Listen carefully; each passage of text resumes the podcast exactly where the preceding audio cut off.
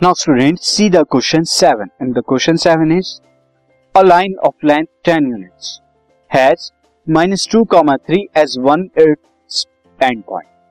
एक लाइन है 10 units length की has minus two comma three as one of its end point उसका एक एंड पॉइंट लाइन का क्या है minus two comma if the ordinates of other end be nine अगर दूसरे एंड के ऑर्डिनेट की वैल्यू यानी वाई कोऑर्डिनेट की वैल्यू नाइन है फाइंड इट एप्सिसा तो आपको उसका क्या बताना है? आपको स्टूडेंट यहाँ पे उसकी एप्सिसा को बताना है कि उसकी एप्सिसा कितनी होगी स्टूडेंट ये हमें बताना है।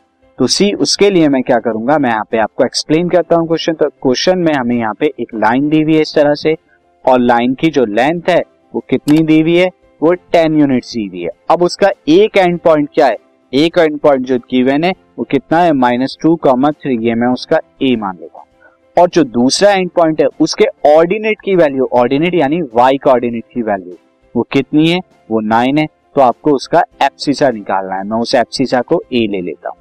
तो let abscissa abscissa of second end point second end point second end point B is A A ले लेगा so therefore therefore A B क्या हो जाएगा? ए बी डिस्टेंस फॉर्मूला से मैं क्या निकाल सकता हूँ? माइनस टू कॉम माइनस ए का whole square plus three minus nine का होल स्क्वायर कितना हो जाएगा? This is minus two minus A का होल स्क्वायर हम यहाँ पे कितना लिख देंगे? माइनस टू माइनस ए का whole square plus three minus nine मतलब माइनस सिक्स का होल स्क्वायर जो कि प्लस का थर्टी सिक्स आएगा.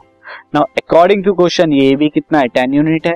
According to question A B is equal to कितना है? टेन है, यानी कि square root of minus two minus A का square plus thirty six is equal to ten unit अब यहाँ क्या कर देंगे? हम स्क्वायरिंग कर देंगे। Squaring both side squaring both side करने पर क्या होगा? ये स्क्वायर रूट हट जाएगा।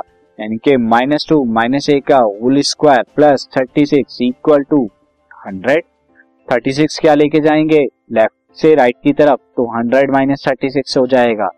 इक्वल टू कितना होता है? सिक्सटी फोर अब यहाँ पे कितना हो जाएगा? माइनस टू माइनस ए का whole square this equal to sixty four तो माइनस टू माइनस ए का whole square is equal to eight का स्क्वायर और this implies that minus two minus A is equal to plus minus eight plus minus eight के बराबर होगा.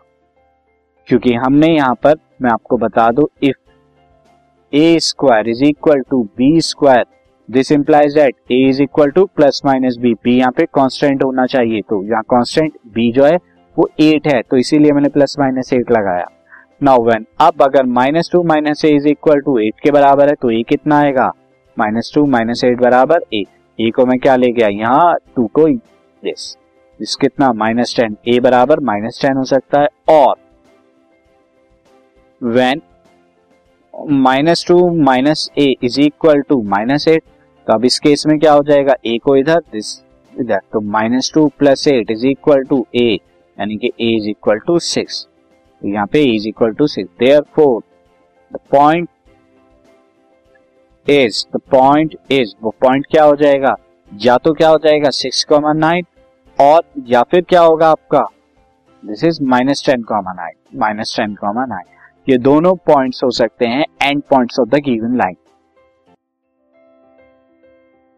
this podcast is brought you by Hubhopper Shiksha Abhiyan अगर आपको ये podcast पसंद आया तो प्लीज़ लाइक शेयर और सब्सक्राइब करें और वीडियो क्लासेस के लिए शिक्षा अभियान के यूट्यूब चैनल पर जाएँ।